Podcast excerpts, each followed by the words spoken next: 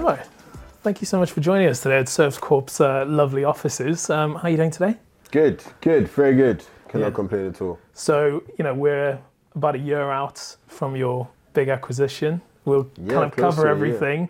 Yeah. Um, but how is, how has the last twelve months been for you? The last twelve months have been a bit of like an uh, a mental roller coaster. I think lots of people who sell their companies basically say like they then feel quite sad.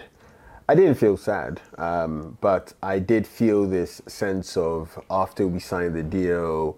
I remember the next day I just went to Gym Box, and then I went to Sainsbury's, and I was just like, my whole life has changed, but everything else is very normal. Mm-hmm. And um, that's always a bit of a, a mental kind of, I guess, shift that you have to go through to be like, oh, actually, my whole life has changed, but the world keeps going on, mm. and you have to almost like adapt to that rather than the world like adapting to you. So that was fun. Did some good trips. Went to Bali. Fell in love with elephants. um, and actually, in um, in about six weeks, I'm going to the Serengeti. So I discovered my love for travel. So it's been good. That's always good. So has that been your lavish spend, or have you done any other? My lavish spend. Do you know what? I actually. I'm not like a super lavish person, which is, um, which is I guess to some degree quite good, mm. because if I was, oh my God, I'd be, I'd be, I'd be going nuts. Um, but yeah, I think the Bali trip was probably the most lavish one. That was like thirty grand trip, like first class flights, like everything, everything. I was like, you know what?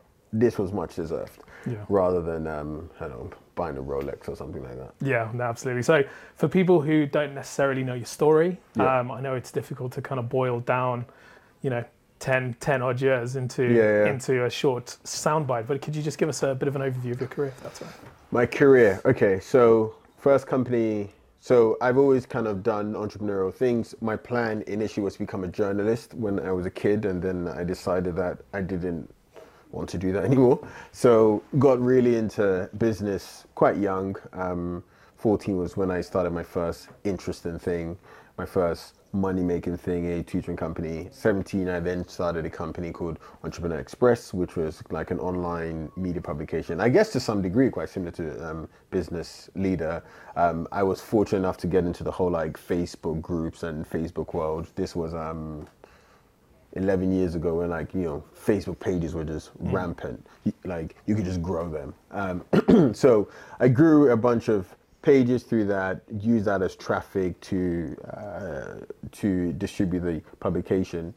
And I was fortunate enough for that to be like my first ever like major win. So I sold that to a company called Horizon Media in America. Um, and that, you know, wasn't huge, it was like one hundred ten grand, but like for a seventeen year old, mm. like for something that he'd been working on for eleven months, selling for one hundred ten grand, I was like, whoa, like this is what I want to do for the rest of my life, basically. And then after that, in my second year of university, started Fanbytes, which I guess like was the big win, which was all around helping brands to tap into a Gen Z audience, scaled that from like zero to seventy-five people, and then we sold it last year. So it's been kind of like an iterative step of discovering stuff, realizing that I'm good at it, iterating on it further, and then growing and growing from there. I, th- I think, I mean, even talking at, you know, that first business you started at fourteen, that's quite a big entrepreneur, entrepreneurial kind of step to take. Yeah. Did you have any kind of blueprint when you were growing up that was like, you know, this is the kind of person I want to emulate, or was it very much kind of self-taught at that stage?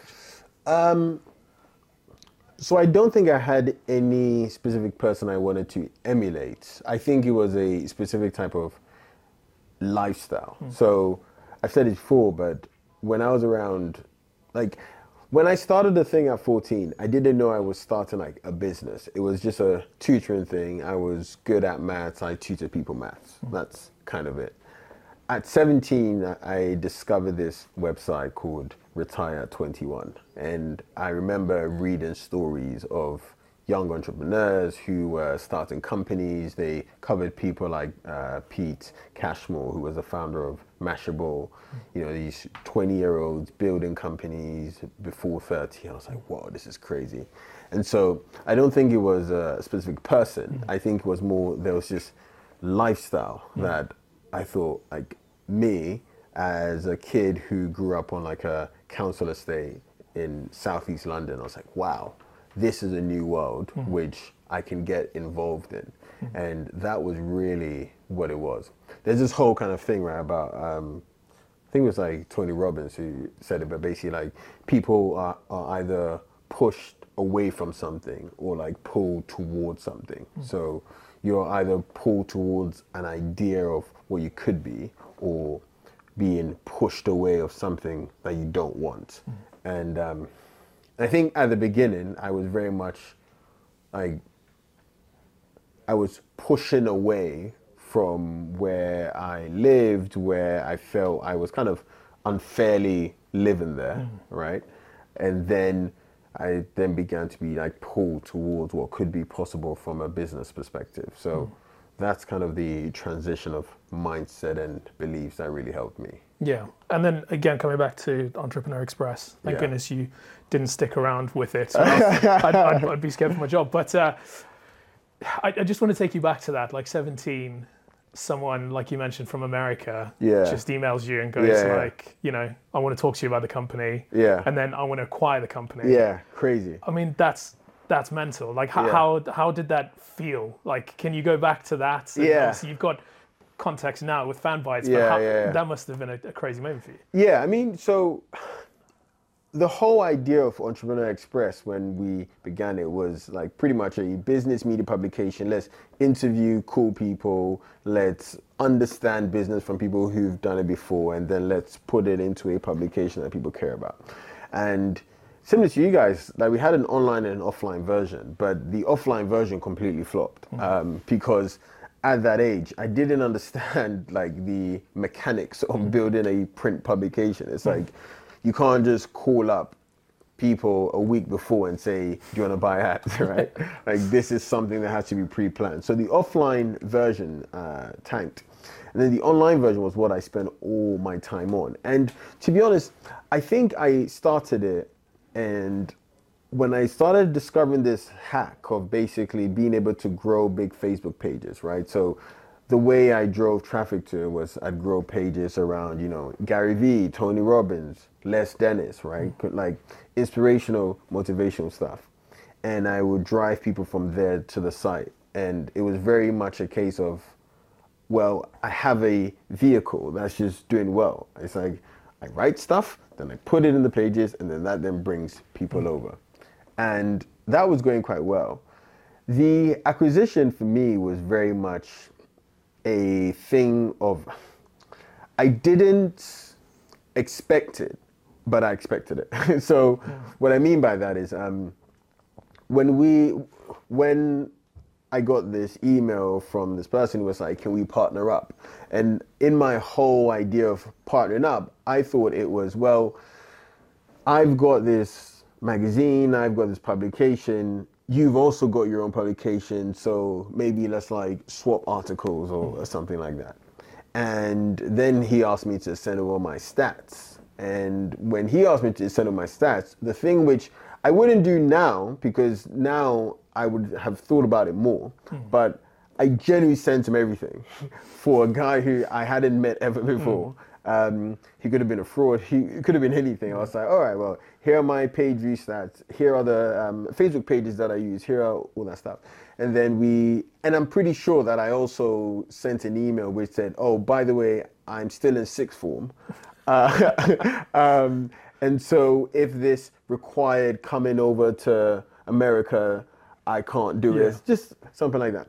And then um, when he then, when we began the conversation and he said, hey, actually, I've been looking at the numbers, rather than partnering up, we'd like to buy you. Mm. And in my mind, I was just like, holy shit. Like, I can't believe that I built something that is of value mm. that quickly, that fast. Because it's only been eleven months, like mm. very short time period.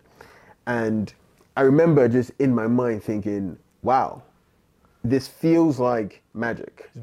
right? This feels like I'm creating something and from my own brain, and it's come out into the world, and someone has now said, I would like to buy this from you. So my immediate thought was very much kind of like, wow, this is what I want to spend the rest of my life doing. And then when we then were going through the process, one thing that I haven't ever said was like, going through the process, I always thought it was a dream. Mm. I, I, like, I was convinced that like this guy somehow was, was some scam. kind of, yeah. I was like, okay, so you want to pay for this? Mm. Okay, fine. Are you sure? Are you very sure? Um, but what I would say that was like really good about the the acquisition was like, it taught me a about being able to just invent things, mm-hmm. but it really taught me about the kind of power of distribution, because Horizon Media now is quite a big agency, mm-hmm. but at the beginning their whole thing was they wanted to buy like niche media publications and effectively build kind of, kind of like a Condé Nast mm-hmm. type thing. And they really cared about the Facebook pages. And I went, mm, that's interesting. Like, that's actually what they cared about. Mm. So there's something to be said for, like, if that hadn't been successful, if we hadn't had that acquisition, um, I probably would not have thought about Fanbytes mm. because that set me on this path of, wow, social is the thing that they cared about. Mm. How much further can we actually push it? And we'll come into Fanbytes a little bit more in a second, yeah. but I want to get a little bit hypothetical almost. Like when yeah. I think back to the last few people we've chatted to, obviously John Caldwell yeah. uh, really, really hit the perfect moment in time when phones started mm. becoming a bigger thing. Before that, we were talking to Casper Lee, mm-hmm, who's obviously mm-hmm. YouTuber, yeah. exactly as things were coming up. So obviously for yourself, you, social revolution was happening. Yeah. Social media was becoming a really big thing. Obviously, you know, young people yeah, yeah, yeah. were absolutely nailing yeah. the algorithms and stuff yeah, like that yeah. to get it perfectly right.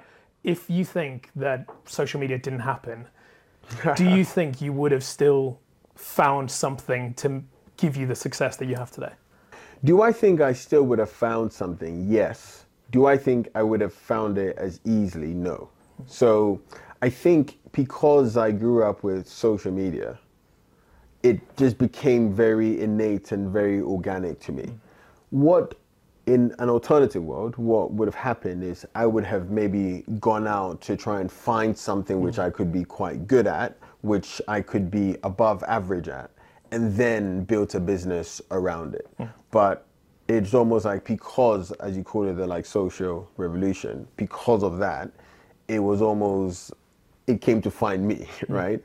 In the same way, there's a lot of people right now, a lot of young people right now who are building businesses just off TikTok, mm. right? And it's because it's almost like, well, this is my world. Mm. If I'm going to build a business, these are the tools that I actively have. So yes, I would have found an edge, mm. um, but I think it would have been something a bit more proactive rather than a bit more native, mm. which is what kind of being part of the social revolution was. Yeah, no, that's it. I mean, there's always that thought or that theory that people have where if you took away everything from Elon Musk, he still, yeah, yeah, yeah. he'd be back very, very soon because yeah. he'd know yeah, how to yeah, do yeah. it yeah. and that kind of stuff. So that's really interesting. And obviously we come into Fanbytes now on the journey, and just give us a little bit of a, an idea about the scale. Obviously we mentioned yeah, the acquisition already, yeah. but we'll go into that a little bit. But just give us some kind of idea of growth and kind of yeah. headcount when you were growing the business.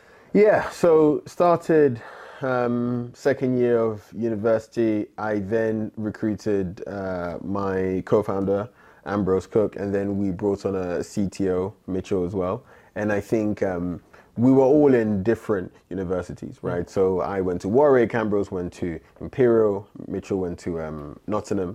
And the whole idea was, you know, to help brands reach that Gen Z audience. And I'd say that we had some very interesting points of scale. So for the first year in two thousand seventeen, I think the max that we got the company to was like five people. Um, two thousand eighteen, then probably about fifteen. And then two thousand nineteen twenty is where we really hit our stride. I, I, I think actually in two thousand twenty, the team doubled and was probably about Um, sixty people mm-hmm. by then. So by the time that we sold the company, was about seventy-five people based um, in the U K, uh, eight figures in revenue. So we did tens of millions in revenue. Um, and then we also then sold the company for tens of millions as well. Um, and and it was a very interesting um, journey, because I remember that I actually spoke to a V C who wanted to um, uh, fund fund us, and I actively said no. And the reason I said no, he was a bit shocked, but because I guess no one actually says no to V Cs, right? Mm-hmm. But um, but I said no. I think he wanted to invest something like his fund would invest eight million. At, I believe it was like a sixty-five million uh, uh, pre-money. So mm-hmm. post-money, the business would have been worth like seventy million or something. And I said no. And the reason why was because I had a very clear idea of what the exit could be mm-hmm. for Fanbytes, and I knew it wouldn't be hundreds of millions, but I was, you know, pretty confident that it'd be in in like the mid eight figure range mm-hmm. because I thought, do you know what?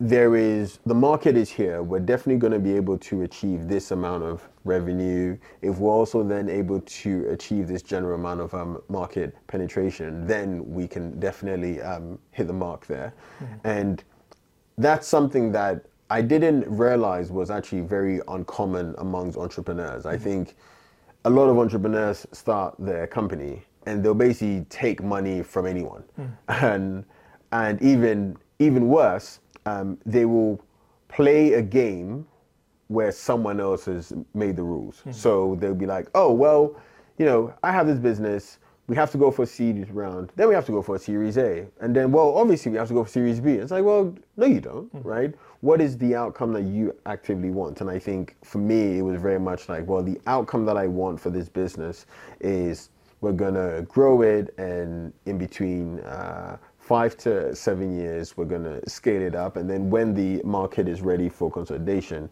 we're then going to sell the company.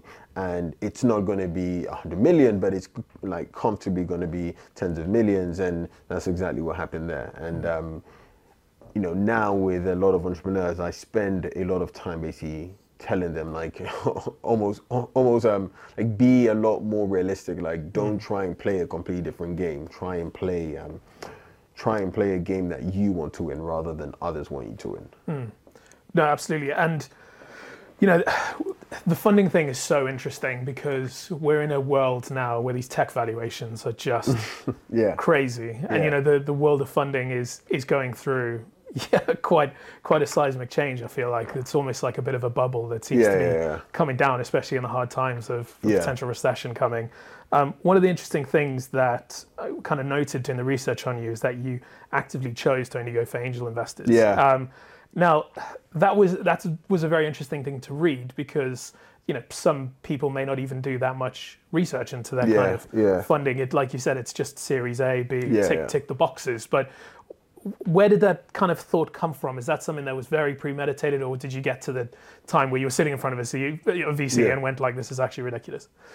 I think it was completely premeditated. Mm. I think I knew specifically, I was like, well, we need to get to this amount of revenue in order to achieve this sort of exit value.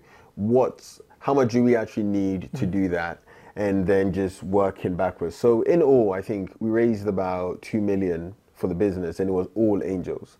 And, you know, people putting in one hundred grand, fifty grand, um, uh, two hundred fifty grand, and just... And just that. The other thing is also, I had heard nightmare stories about um, founders who had raised uh, V C money and had basically had something called like liquidation preferences. So what that means is, like, even if they sold the company um, for whatever amount, the V Cs and those guys get paid first before them. So they they they would have a preference above the founder. And I think, from an ego perspective, I didn't like the idea of, I've come up with the idea, I'm doing the hard yards, I'm doing the work, but like there is even a slight potential that you, who just chills and just gives out cash, would basically be in a more privileged position than me. Mm-hmm. And I think part of it was very much like, A, this doesn't make any business sense, but also my ego wouldn't let me do it. Um, And then also, I think from an angel perspective, especially if you're building maybe like your first real significant company, one of the big competitive advantage you can have is the experience and help from other people. Yeah. And V Cs are generally not known to be people who, you can just text at any time and just say, hey, I've got this problem, can you help me out? Mm-hmm. Whereas with so many of the angels that we worked with, you know, it could be two a.m. and I'm thinking about something and I just shoot them a voice note and mm. they will reply and just say, yeah, you know, do this, do this, or like, this is how I've thought about it. So I think it was a combination of understanding the type of experience and value that I needed, and then also a more long-term game of, um, well, this is the type of business I want to build, how much funding do we need? Um, and then a bit of like, well, if I'm doing the work, I want to reap mm-hmm. the rewards. I don't want someone else to be able to reap the rewards before me. And as far as the exit, when did that kind of come into your mind in the Fanbytes journey? Was that something that was quite early on that you kind of built it to exit, or was it something that a bit of a light bulb moment for you during the journey? So I think Fanbytes was always built to have some kind of exit. Mm. Um, And there were a few frameworks that I used. Um, the first framework was, I just believe that there are basically four outcomes for any business, right? It's either the business fails, it's either you pass it on to your kids, it's either you take it public, or you sell the company, right? Like, those are by and large the only four things. Um, Fanbytes was not going to fail, and it's also, um, you know, I started when I was twenty-one, I had no kids, I still have no kids. So I like to pass it on to nobody. Um, it wasn't the sort of company that could go public um, given the time frame. So the only thing was to achieve some kind of exit. Um, I also think that a second part of it was like, I basically, when I started it, I had written a note to myself, which is basically, all right, by the time I'm thirty, whether it's Fanbytes or whether it's some other company, by the time I'm thirty, I want to have sold a company and basically like be financially set and like have more money that I know what to do with. And I actually told my co-founder this, and we were very agreed on that. So it was very much a kind of, um, we're doing this, and by thirty, this needs to happen, right? Now we did it at twenty-seven, which is nice, but there was also this whole idea of, um, there was no other possible um, alternative. it, it was like, we said we'll do this by thirty, so we, so it kind of has to happen. Um, and that even goes down to the choice of business that you pick, right? So we picked an industry which was nascent but was growing. And my whole theory was, well, there's going to be a time in this industry where there's going to be consolidation. Mm. And that is very, very important. Too many, too many, too many entrepreneurs basically like pick a business with no inherent exit value. Mm. So we picked a business where we were like, okay, we saw this in radio, we saw this in T V. Basically what happens is you have like a specialist T V company, a specialist radio company. Mm. And then in like five to ten years, some private equity people come in and basically say, we want to roll everything up and we want everything to be integrated. That is going to happen with the influencer world. Mm-hmm. And so all we basically have to do is ensure that we basically get in the game, stay in the game, and do not die, right? Mm-hmm. Um, and that's something that I've said to, I, I, that's something that I've said on quite a few um, uh, interviews where like, you can get very far if all you basically tell yourself is like, do not die, right? um, if you don't die to through lack of funding or co-founder disputes, you are always in with a shout. And so that was really like, those were some of the frameworks that we basically used. We're like, right, this is a market that is going to be consolidated. We have a goal by thirty, and also this is the most logical conclusion out of all the possible things that a company could do. And that was how we then came to the idea, you know, when we got when we got approached quite a bit to sell the company, it was like, oh, wow, okay, consolidation is happening. We are before thirty, and we said that there'll be some kind of exit. As you mentioned, Brainlabs was the company that you ended up yeah. um, selling the business yeah. to. Um, as far as finding a suitor for that exit, yeah. how was that a process? Did you get approached earlier and yeah. say no to people? Just just give us a bit yeah. more of an idea of that. Yeah, so I can run through that. So we sold the company in the third of May, twenty twenty-two. Uh, but actually in two thousand twenty-one, in October, we'd been approached by three different companies in six weeks. Mm. And any time that happens, at any time that happens, that is basically a signal from the market telling you there is some sort of consolidation. And I am absolutely baffled at like the number of entrepreneurs who who don't open themselves up to that sort of conversation. Mm. So the fact that we had three companies in such a short space of time, I thought, wow, right, okay, now it's time. Mm. I'm pretty sure that I actually sent a text to my co-founder. I just said, it's time. and and and um, he knew exactly what I was talking about. um, and so then we said, right, we are then gonna appoint a bank uh, because for the size of our transaction, it, it was very important that we had someone who has, you know, done it before, or some company who had done it before. So we appointed a bank and we ran a process with them. And we appointed them by November. Yeah, by November. December was kind of quiet, but everything came roaring back in January. Mm. And they basically, we met a bunch of potential buyers. All we did was meet six, I believe. Mm. Um, so actually quite a small number. And then four of them put in, um, actually, yeah, four of them were quite keen. And then three of them put in letters of intent, mm. which is basically, you know, we've met them, we vibed with them, and then they say like, this is what a deal could look like. Mm. Then we went into due diligence. I think when I first met Brainlabs, I was actually thinking, right, okay, this could actually make a lot of sense because they're very good at like performance marketing, uh, um, uh, very much like P P C, paid social, mm. but that brand and content side they didn't have. Mm. And so I think we we had someone else who we thought would be a better fit until I then met Brainlabs. And I would feel, oh, okay, right. This actually makes a lot more sense. Mm.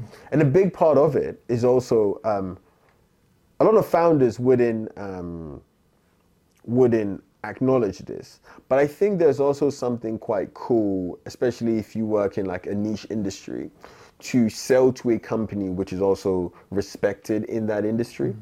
So being able to say, you know, like Fanbytes was acquired by Brainlabs and people go, oh, Brainlabs. Like mm. there is some element of, of, of there's a halo effect. Mm. And so that was a whole process from October to, yeah, basically about like April. Um, and then we announced in May from the time that we were approached, appointed a bank, and then all the way up to, to the time that we then, um, announce the deal. And I want to kind of go back to that, and almost you can, it's a little bit analogous to like an athlete who's retiring. That was there a moment, because sure. I mean, you know, you've built this company yeah, for years, yeah. you've been around the same people for yeah. years, and now suddenly you yeah. your past doesn't work together in the building kind of thing. So yeah. What, did you have a moment where it was like, oh, this is actually pretty crazy? I know obviously yeah, you know, the yeah, money's yeah. an upside, but was yeah. there a moment where it was like, wow, this is actually happening? And even though you knew it was coming, yeah, were you yeah, kind of yeah. prepared for that? Yeah, yeah. The, um, I mean, yeah, the two stories that I've told before, and I'm sure um, some people may have heard before, but I'll, but I'll share a few. I think the crazy moments, um, the first crazy moment was when we officially uh, like signed everything, because there is actually quite a big, you know, maybe two weeks or so when you've like signed the deal, but the money hasn't dropped. And there's this kind of weird limbo stage where you're like, I signed it. Yeah. This is done. And, and you know it's going to happen. Um, but it just still feels unreal. And so when we signed the deal, um, it was, I don't know why, but deals always seem to be kept quite late. Mm. And so we were just up until like Friday, two a.m., just signing docs. Mm. And because it was, you know, Friday, two a.m., it was all done um, virtually. And then when the final doc came in to sign, I got on a Zoom with me, Mitchell, Ambrose, and basically I had this like, uh, video recording where I was, where I'd like rehearse the speech in my mind, you know, like, guys, I'm so proud of you. But I was like, my brain was so frazzled as to like, oh my God, it's happening. I think that I started off with like, you know, guys, I'm so proud. And then I just said a bunch of words. It's just blah, blah, blah, blah, blah, blah, blah. And I was like, oh, this is so great. It's amazing. We signed it. And then I had to do the final signature. And the crazy thing is that you sign it off, and then you just get a thing pop up in Gmail saying like all parties have signed. and you just go, wow, like mm. that was it. That was that was all the years and the heartache and the stress and all that stuff that we put in has culminated in this moment. That was a very, very um, crazy experience. The second one is um, one I've said quite a few times before, but like when the money actually dropped, um, Mitchell and Ambrose were on different um, different banks to me. I had actually opened up a bank account specifically for this um, transaction, and I and they had and we were just walking around trying to find, you know, trying to wait basically for the money to come in, and we just kept checking, kept checking, kept like scrolling up and refreshing, and nothing was showing. And then what then happened was Ambrose checked, and then he just was shouting. He was like, oh my God, oh my God. And then uh, Mitchell also checked. I was like, oh my God, like just shouting, shouting. And then I checked, but because I was on a different bank, um, I checked and it still showed zero. And I was like, what the f-? I was like, what? I was like, what's going on? Um, and then I had to just keep refreshing, keep refreshing. And then I checked, and then like Sunny was like more money than I've seen like ever in my life. And I was like, oh my God, like this is crazy. Mm. And I remember just like shouting. Mm. Like that's all I did. Just like, oh my God, oh my God, oh my God. Just like I kept shouting.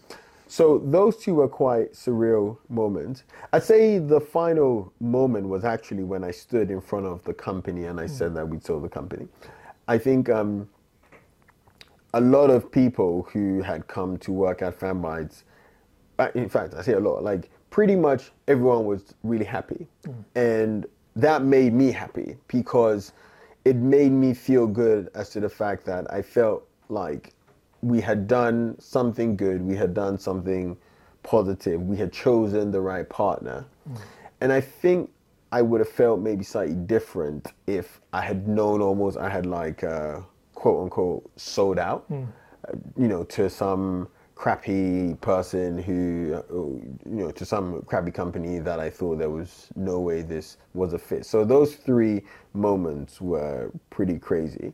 But I think that, and, and we're talking about this before, I think for most entrepreneurs, the disconnect is basically when the day after a transaction or anything like that, and like, the world just keeps going round, mm. but your world has completely changed. And I was speaking to a friend and he said, it's actually quite similar to um, if you had a family member who passed away. Mm. It's like your entire world has changed, but everyone is just going about their own way. And you just go, why hasn't the world mm. stopped? You know? And I think I had that feeling probably for like the first three months. Mm. Um, and I think that there was a part of me, I probably shouldn't say this, but whatever. Um, there was a part of me where like I'd go to supermarkets or things like that. And like, I would feel this sense of like, guys, I'm fucking rich. Like, guys, look, like just look at me, right? Like, um, because it just felt so crazy to think that there was such a disconnect, but you know, like learn to live with that, learn to grow with that. But, uh, yeah, those were like three, three moments where it just felt so crazy that this was actively happening. Mm. And um, and yeah, I think most entrepreneurs who achieve some kind of transaction, achieve some kind of sale, probably go through that exact same thing as well. Yeah, no, absolutely. And, you know, there's, there's one thing that you do very well now, but you did very well when you were at Fanbytes, and that's definitely develop a, a personal brand. Yeah. Um, how important was that to kind of put yourself out there and be a yeah. little bit more visible, um, you know, kind of whether that's kind of post-sale, that's something yeah, that you're yeah. looking at, but how kind of calculated yeah. was that? So when I was running Fanbytes, because we were quite early in like the influencer game, mm.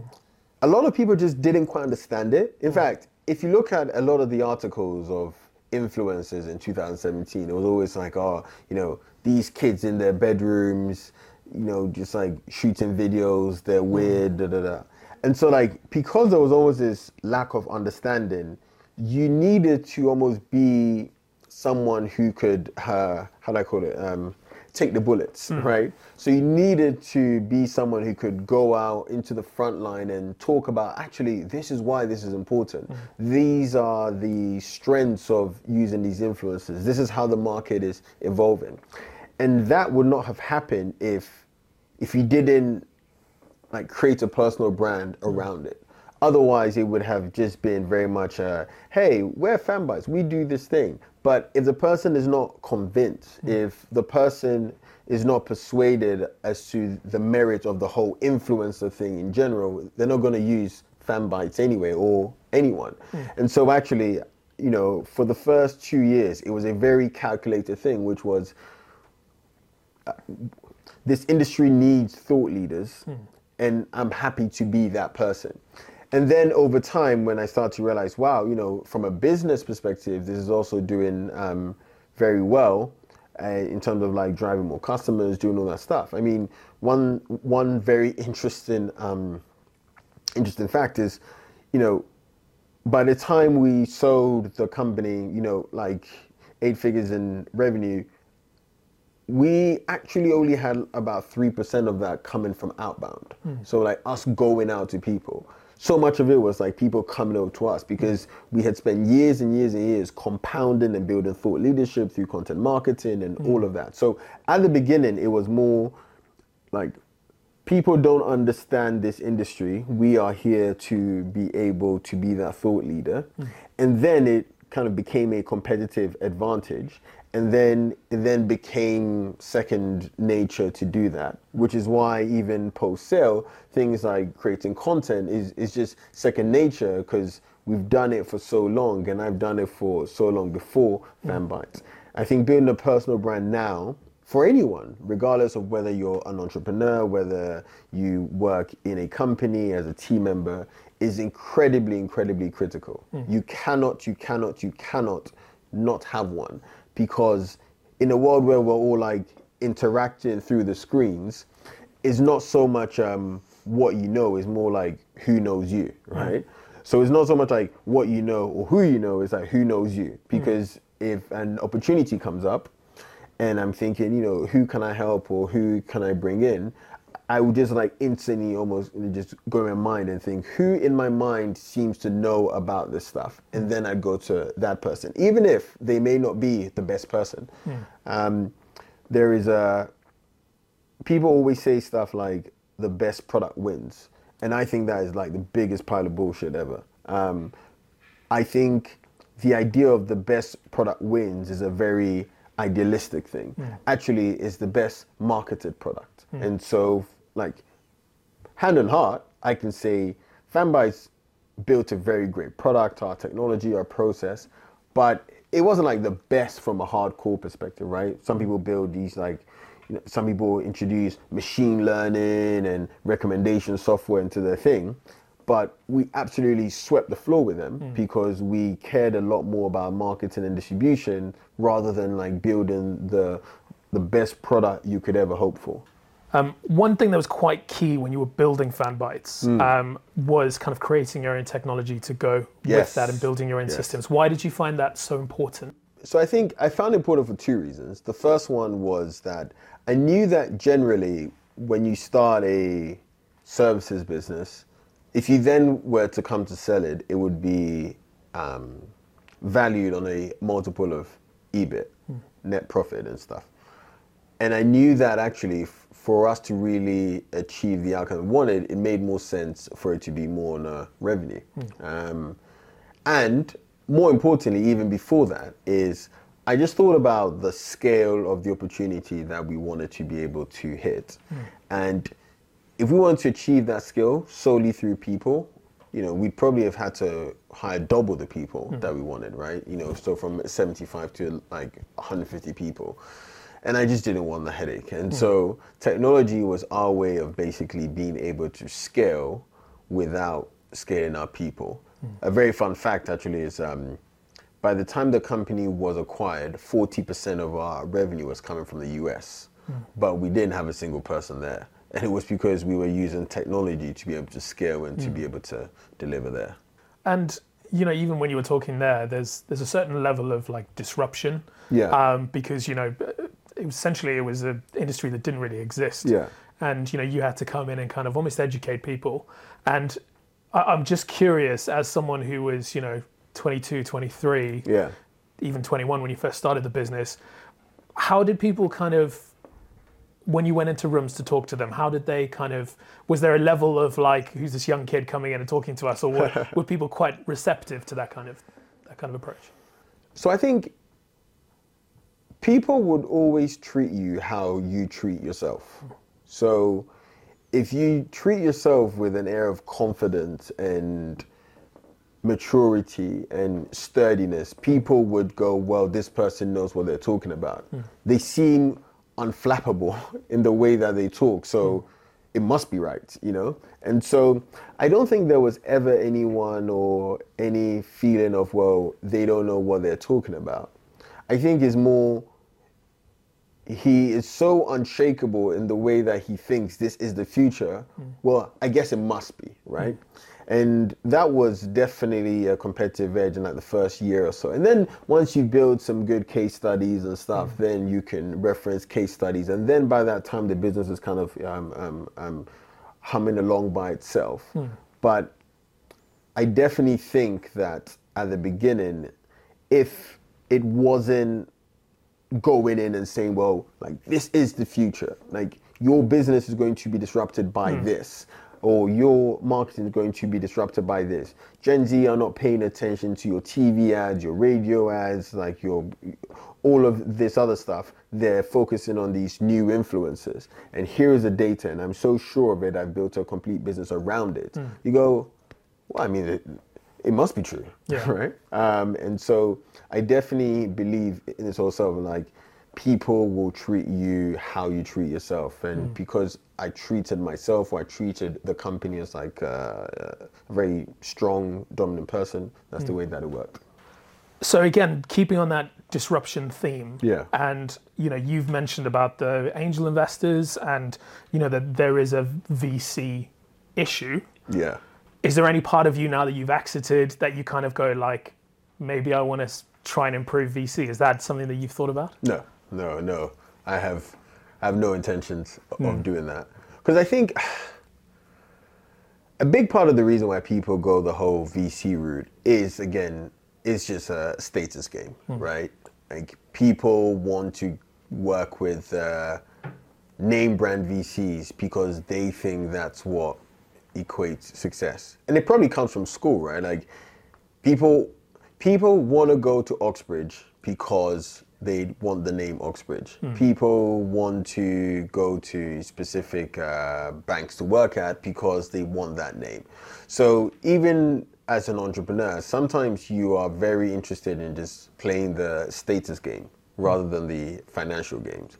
Um, that was something that I always kind of was very wary of. Like, don't play the status game, because mm. you could go down the path of then getting a huge office.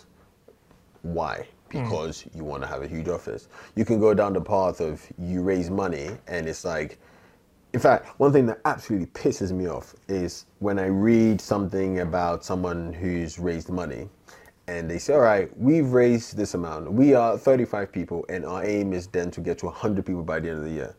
It's like, why? Mm. I thought you got into this to like make profit mm. and then, you know, potentially sell. But it's like, yay, we've now raised money to now triple our costs. Woo! Mm. It's, it, it's such a silly way of thinking about business. And um, I think more people should actually think the inverse of that. What makes more sense rather than what makes sense for others. And we've already touched on the kind of um, tech funding bubble yeah. that's kind of happening at the moment. Um, Where do you kind of see this ending? Do you think it's naturally just going to kind of be a bubble and suddenly people are going to have less money to pump into stuff? Or do you, how, how do you see this ending? Yeah, I mean, this thing always goes in market cycles, right? Mm. Because human beings are irrational creatures. And from when in two thousand twenty people were selling pictures of a rock for like two million, mm. and they said it's it's the new age of ownership. And it's like, no. It is bullshit, mm. and it is, and you are convincing yourself of it. So this is what's going to happen. There'll be some, you know, we're in a recession, we're going into recession, blah, blah. Um, things will tighten, blah, blah, blah. It, it will then happen for about three years. And then in three to five years, people will say it's a new paradigm, and then the same thing will happen again. Mm-hmm. That's that's that's just the game that we're in. It happened in two thousand eight, and then it happened in, you know, it's happening now. It will just keep happening and happening. So mm-hmm.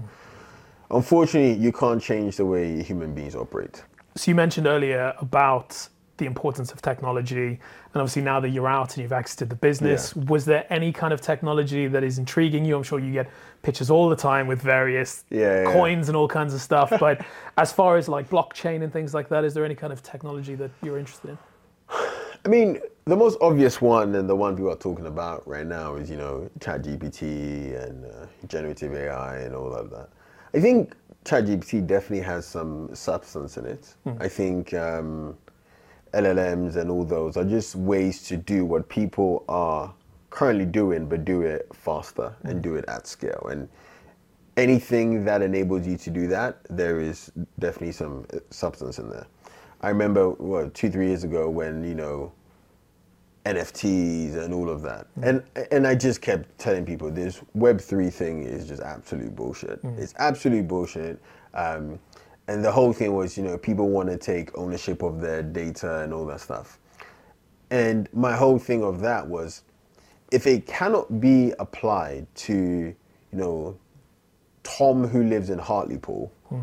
then this is not going to be something that really changes. Mm. Like, you know, Tom from Hartlepool does not give a crap who owns his data. Mm. He just wants to have a nice life, get on with his day, mm. um, you know, like, nice family, get the job done, right? Mm. And so if technology can help him to achieve that, that's great. If it's just some kind of, this is what the world should be like, of ownership and idealism, then it doesn't make any sense. So um, Chat G P T, L L Ms, that's quite interesting. web three, the whole space, to me, was just a bunch of um, smoke and mirrors, basically. Mm. And as we mentioned, you have exited now.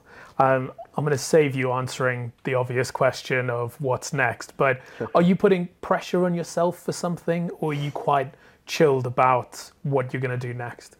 So if we'd been having this conversation shortly after, um, shortly after the acquisition, the answer would have been very different. The answer would have been, yes, I am putting a lot of pressure on myself. But, you know, when we sold the company, there was still some work to be done in terms of integrating the companies, integrating uh, Fanbytes inside of Brainlabs, which actually did uh, keep me quite busy. Yeah. And so I think it was a very important kind of transition period where I didn't feel the need to just dive directly into something else. And so now, am I putting pressure on myself? Um, no. And I think it is because I am being a lot more choosy about the circumstances mm. to build the next company. Um, probably the probably the biggest thing is being choosy around the people. Um, we were saying earlier, I think off camera, was when um when I was younger and or just earlier in the game, I would learn and I would read a lot of uh, successful people talking about how they build their companies, et cetera. And they'd always say stuff about, it's all about the people. And I'd always think it's just absolute crap, right? I'd, I'd be like, no, just, you know, like, tell me what sales and marketing thing that you did. Don't just say it's all about the people or some kind of humble brag that you're doing. But, but I have come to realize, especially after the experience with Fanbytes, that it really is all about the people. Like, people are indeed your competitive advantage. And so I'm spending a lot more time getting the conditions right by spending more time with the type of people I would want to start a business with at some point. The mm-hmm. type of people who give me energy, the type of people who I can learn from, those type of people. And that is perhaps what I'm spending the most amount of time on. It's not so much the idea, because mm-hmm. I think once you have the right people, um, and you pick generally a decent market, mm. like things happen, mm. but you could pick a great market, and if the people are not the ones that you want to spend time with, that are not the right fit, then I've seen it so many times where it absolutely fails. It's now time for a very, very special segment. We've teamed up with the Jill Dando News Centre to bring okay. you the uh, Good News Postcard. And your question today comes from Grace, age eleven. Hi, my name is Grace from the Jill Dando News Centre at Castlebatch Primary School Academy. Jill Dando valued positivity. What's your favourite characteristic and why? Hi Grace, thanks for your question. My favorite characteristic in people is accountability. So people who actually own up to things they're going to do and then they do it. Because there's a lot of people who say they will do things and they don't do it. And you want to stay away from those people. That is a great question and a brilliant answer. So cool. My final question for you, obviously we are Business Leader. So what yeah. would you say makes a great business leader? One is uh, self-awareness. Hmm. Being able to know your strengths and your weaknesses and not being afraid to double down on your strengths rather than aiming to be an all-rounder. Mm-hmm. If you look at a lot of the best business leaders in the world, they are good at a few things and they just zone in and focus on that. Second one is somewhat linked, which is humility. Mm-hmm. And by humility, I actually don't mean like like be mad humble, right? Because I actually think that most really successful people have a superiority complex. Like they think that they are better, they think they can be better. But I think it's also just being radically aware of the fact that you don't know everything. Mm. And, you know, for example, for me, I've said several times that a big part of my success I can attribute to the fact that I'm aware I don't know a lot of things, and so I just like rigorously learn and study mm. and read about skills and attributes that I want to embody. And then the third would be actually what we spoke about earlier, which was accountability. I think being able to do what you say you will do and being able to hold yourself to a higher standard, which doesn't need someone else to hold you to that standard, mm. is so, so, so rare mm. nowadays. A lot of us who came in from the school system were told what to do and how to think. And so because of that, a lot, you know, there's a phrase on Twitter called um, N P Cs. Um, what is N P Cs? Non non-playable characters. Yeah, I've got non, kids, so oh, yeah. There you go, right? Yeah, and it's so easy to be an N P C nowadays mm. because you just kind of are told what to do, and you say, okay, well, this is what I'm going to do. And I'm not saying it from like an entrepreneur perspective, like whether you work in teams as an employee, et cetera. Being able to have like a self accountability of holding yourself to a standard, doing what you say you will do, without someone having to follow up on you, without someone having to tell you, is a massive competitive advantage. So those three things, like self-awareness, humility, and accountability are the three things that I really value in business leaders. Yeah, no, that's absolutely brilliant uh, advice for sure. And do you have any kind of final words for our, for our audience today? Maybe one of the biggest pieces of advice that I wish I'd had earlier Um, is when you're running a business, you tend to think like, if this business was not to work out the way you'd want to, like everything would be lost. Mm. And I think a very important thing is to not see your business as your baby. Mm. That is something a lot of people talk about, you know, this business is my baby. And I always go, well, um, two things. The first one is, if it was your baby, at some point the baby's got to grow up, mm. right? So like you've got to be able to um, let it fly. And then the second thing is you are not your business and your business is not you. So like really have a healthy detachment from your business because that would help you to make much better decisions. And so many, so many, so many entrepreneurs, so many entrepreneurs are very good at solving other people's problems and not their own problems because they're so immersed in it mm. that they are not able to see reality from opinion. Mm. And so being able to detach yourself from your business, see it as something that serves you rather than you serving it, especially if you're going through the scaling phase, is probably the biggest mindset shift that I can give to any entrepreneur. Yeah, no, absolutely. That's that's a brilliant way to leave it. Thank you so much, Tim. And uh, where can people kind of follow your journey uh, as uh, you, you take your next step, shall we say? Take my next step. Um, well, I'm quite visible. So Instagram, LinkedIn, everywhere. Just search my name, you'll see me. But Instagram and LinkedIn is where I share a lot of my thoughts on it.